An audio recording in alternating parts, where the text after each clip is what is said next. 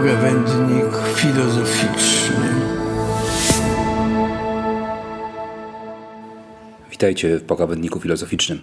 Po raz kolejny łamiemy przyjętą jakiś czas temu regułę nadawania nowych odcinków co dwa tygodnie, ale nie mogliśmy się powstrzymać. Bo oto w tych dniach w Warszawie odbył się finał 34. Olimpiady Filozoficznej. Nie mogliśmy sobie odmówić przyjemności wybrania się na to wydarzenie i porozmawiania z laureatami tej edycji. Posłuchajcie sami, co dwaj zwycięzcy ex aequo mają nam do powiedzenia i jak dobrze to nastraja, jeśli chodzi o myślenie o przyszłość polskiej filozofii. Bardzo się cieszę, że w tym natłoku emocji e, wielkiego finału 34. Olimpiady Filozoficznej udało mi się złapać, tak chyba mogę powiedzieć, dwie najważniejsze osoby dzisiaj. W dwójce jedyne, bo panowie zajęliście obaj pierwsze miejsce w tej olimpiadzie. Mateusz Mularczyk, Jakub Kloze. Witam was bardzo serdecznie. Jestem na co dzień uczniem e, Liceum Ogólnokształcącego z oddziałami dwujęzycznymi imienia Władysława Jagieły w Płocku, popularnej Jagielonki.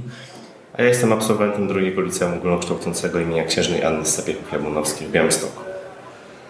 To tak między wierszami powiem, to cieszę się, że panowie to powiedzieliście. Nie jesteście ze stolicy. Nie. Choć no ja... to jesteśmy z raczej niedużych miejscowości. To prawda. Jako prowincjusz jestem przezachwycony. To nas łączy, dla, na, dlatego że ja na co dzień mieszkam e, w mieście, które ma około 20 tysięcy mieszkańców, więc takie miasteczko. Ja mieszkam w miejscowości Długi Łuk, e, liczona ponad 100 mieszkańców. Więc jest to w zasadzie wieś. Ach, tylko powiem, że mieszkam w Gostyninie, bo chwalę się tym i nie chciałbym, żeby to gdzieś przepadło. Jakie to uczucie? Być najlepszym z filozofii, a jeszcze w dodatku dzielić to z kolegą. Macie panowie, rozumiem poczucie sukcesu, triumfu, czy zdziwienia? Dotarło to w ogóle do, do panów, że jesteście laureatami? E, tak, dotarło i to oczywiście jest bardzo miłe uczucie.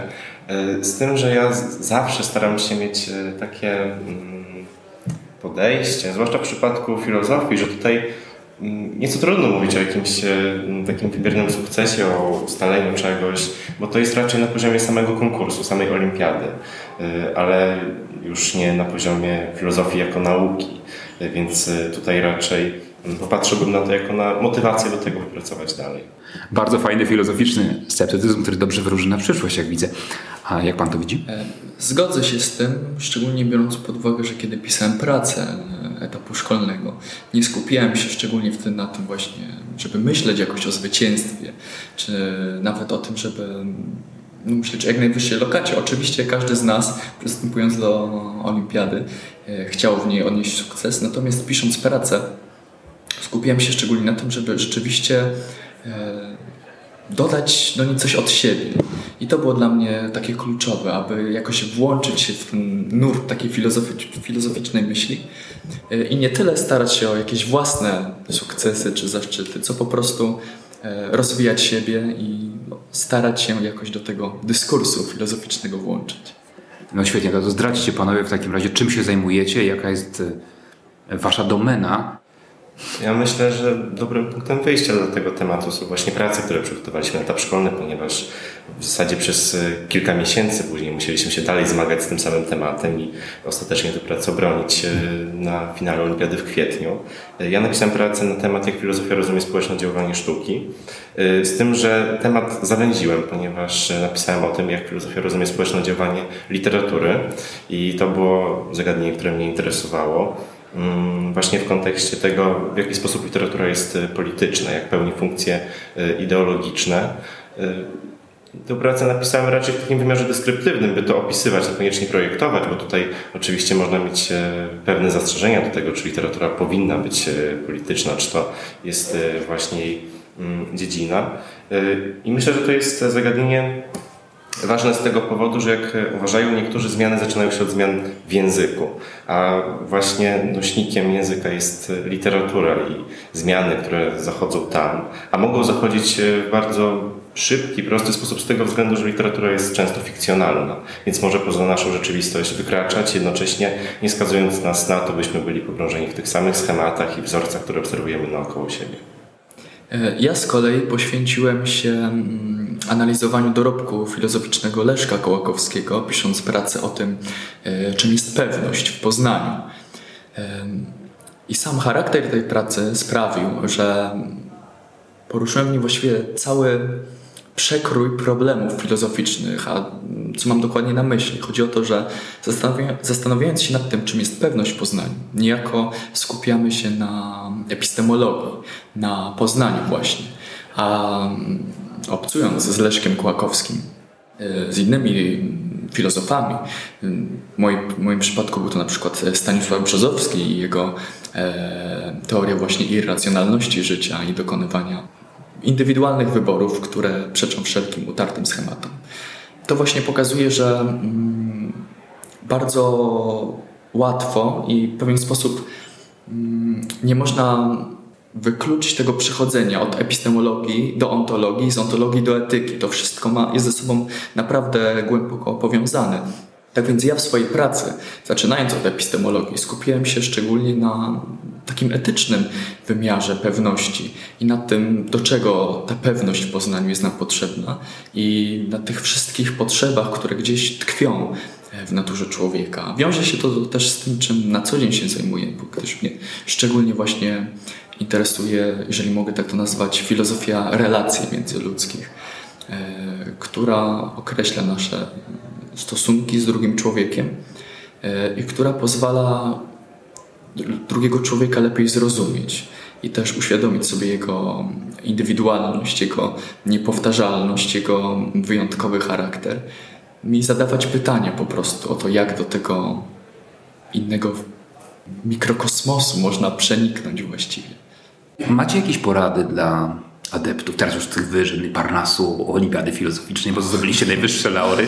No, nie, po co ta fałszywa skromność? Czy macie jakieś porady dla, dla młodszych e, koleżanek, kolegów? Byliśmy też świadkami wręczenia nagród na konkursie filozoficznym dla szkół podstawowych, więc tę przygodę z filozofią można zacząć dość wcześnie. Może zdradźmy trochę, jak to się zaczęło? Od czego w ogóle zaczął się ten, ten, ten marsz ku, ku temu sukcesowi? Wspomnieliśmy tutaj o konkursie filozoficznym w drodze ku mądrości i myślę, że to jest dobra podstawa. Choć to jest konkurs wyłącznie dla mieszkańców województwa mazowieckiego, więc nie obejmują całej Polski. Natomiast e, sam jestem w wojewódzkiej komisji tego konkursu, więc poniekąd na co dzień pracuję po prostu z tymi młodymi, hmm. najmłodszymi adeptami filozofii. Zresztą sam nim kiedyś byłem, przystępując do tego samego konkursu. To, o czym zawsze mówię, kiedy ktoś pyta mnie o początki filozoficzne, że najważniejsza jest tutaj pewna odwaga, gdyż mnie samego filozofia w swoich początkach bardzo przerażała. I miałem w sobie taką potrzebę, aby ten lęk i niepokój jakoś przezwyciężyć. Przez to się w nią zagłębiałem. I doszedłem dziś do takiego momentu, w którym filozofia przeraża mnie jeszcze bardziej. tak więc e, uważam, że właśnie ta odwaga jest kluczowa po prostu. Bo też ciekawość świata. To jest taka cecha, której niestety nie można się nauczyć. To po prostu trzeba mieć w sobie, e, żeby nie zadowalać się prostymi odpowiedziami, żeby zawsze pytać dlaczego ale zawsze pytać, te, zawsze pytać też po co, w jakim celu. I myślę, że jeżeli ta ciekawość świata jest w tym młodym człowieku, to będzie on właśnie tym, który ma szansę osiągnąć sukces w filozofii. Ja myślę, że moja droga jest jednocześnie właśnie tym, co chciałbym zalecać czy polecać innym, z tego względu, że u mnie zadziałało to dobrze i było jednocześnie mm, wielką przyjemnością i rozwojem osobistym. Y, mianowicie mm, u mnie wyglądało to w taki sposób, y, że jeszcze zanim zainteresowałem się filozofią, to interesowałem się literaturą i mm, główny powód tego zainteresowania był, y, można powiedzieć, związany z tym, że Byłem człowiekiem dojrzewającym, jeszcze młodym, miałem jakieś pytania, na które poszukiwałem. Przepraszam, ale to bardzo nestorsko zabrzmiało. Chyba nie odjebuje sobie pan jeszcze prawa do młodości. Co? Jeszcze nie. Jeszcze To już ostatni moment. Przepraszam. Ostatni moment. No tak, teraz po tym sukcesie to właściwie tak. Myślę, że to był taki punkt kulminacyjny w tym dojrzewaniu, które wydaje mi się, że będzie trwało przez całe życie. I tych pytań było wtedy bardzo dużo. Myślałem, że literatura może na nie odpowiadać. Oczywiście postawiła ich jeszcze więcej. No i tak w takim pierwszym odruchu pomyślałem, że może to właśnie filozofia ma za zadanie odpowiadać. Okazało się, że jednak też nie. I tych pytań było znowu jeszcze więcej, więc sytuacja w zasadzie tylko się pogorszyła, ale nauczyłem się przy tym myśleć i to jest wartość niebagatelna. I dzisiaj już no, takie podejście, by właśnie coś coś ustalić, odpowiedzieć, już nie jest moim podejściem, bo wiem, że to jest ograniczające, że to zamknęłoby mnie w jakichś wąskich perspektywach. Raczej myślę o tym jako dążeniu, myślenie jako mm, jako proces, jako nieustanne ponawianie i tutaj właśnie literatura jest no, idealnym do tego medium, a na filozofię patrzę jako na taką refleksję, która jest ponad tym, która pozwala mi zrozumieć te, te mechanizmy zachodzące wewnątrz literatury, czy łączące ją ze światem. Nie wiem, czy Kuba się ze mną zgodzi, ale powiedziałbym, że e, po zainteresowaniu się filozofią nasze życie stało się raczej trudniejsze niż prostsze. Niestety się zgodzę. E, natomiast co jest kluczowe, że w tym wszystkim, pomimo tych trudności, E, jest to taki wybór, z którego trudno jest zrezygnować. To znaczy, w tej sytuacji, w której dziś jesteśmy, wydaje mi się, że trudno by nam było z tego zrezygnować. Ktoś kiedyś wspomniał, że to jest taka mm, droga tylko w jednym kierunku, z której nie ma już właściwie zejścia. E, I wcale tym, którzy nas słuchają i tym, którzy być może zastanawiają się nad podjęciem swojej przygody filozoficznej, e, chciałem przede wszystkim uprzedzić właśnie, że ona, filozofia wcale nie czyni życia prostszym, ale na pewno czyni je pełniejszym i wydaje mi się, że może to górnolotne słowo, ale szlachetniejsze. Tak, tak. Ja też bym myślał tutaj o jakości z tego względu, że y, podobno, jak, jak się mówi, lepiej być nieszczęśliwym Sokratesem niż szczęśliwą świnią.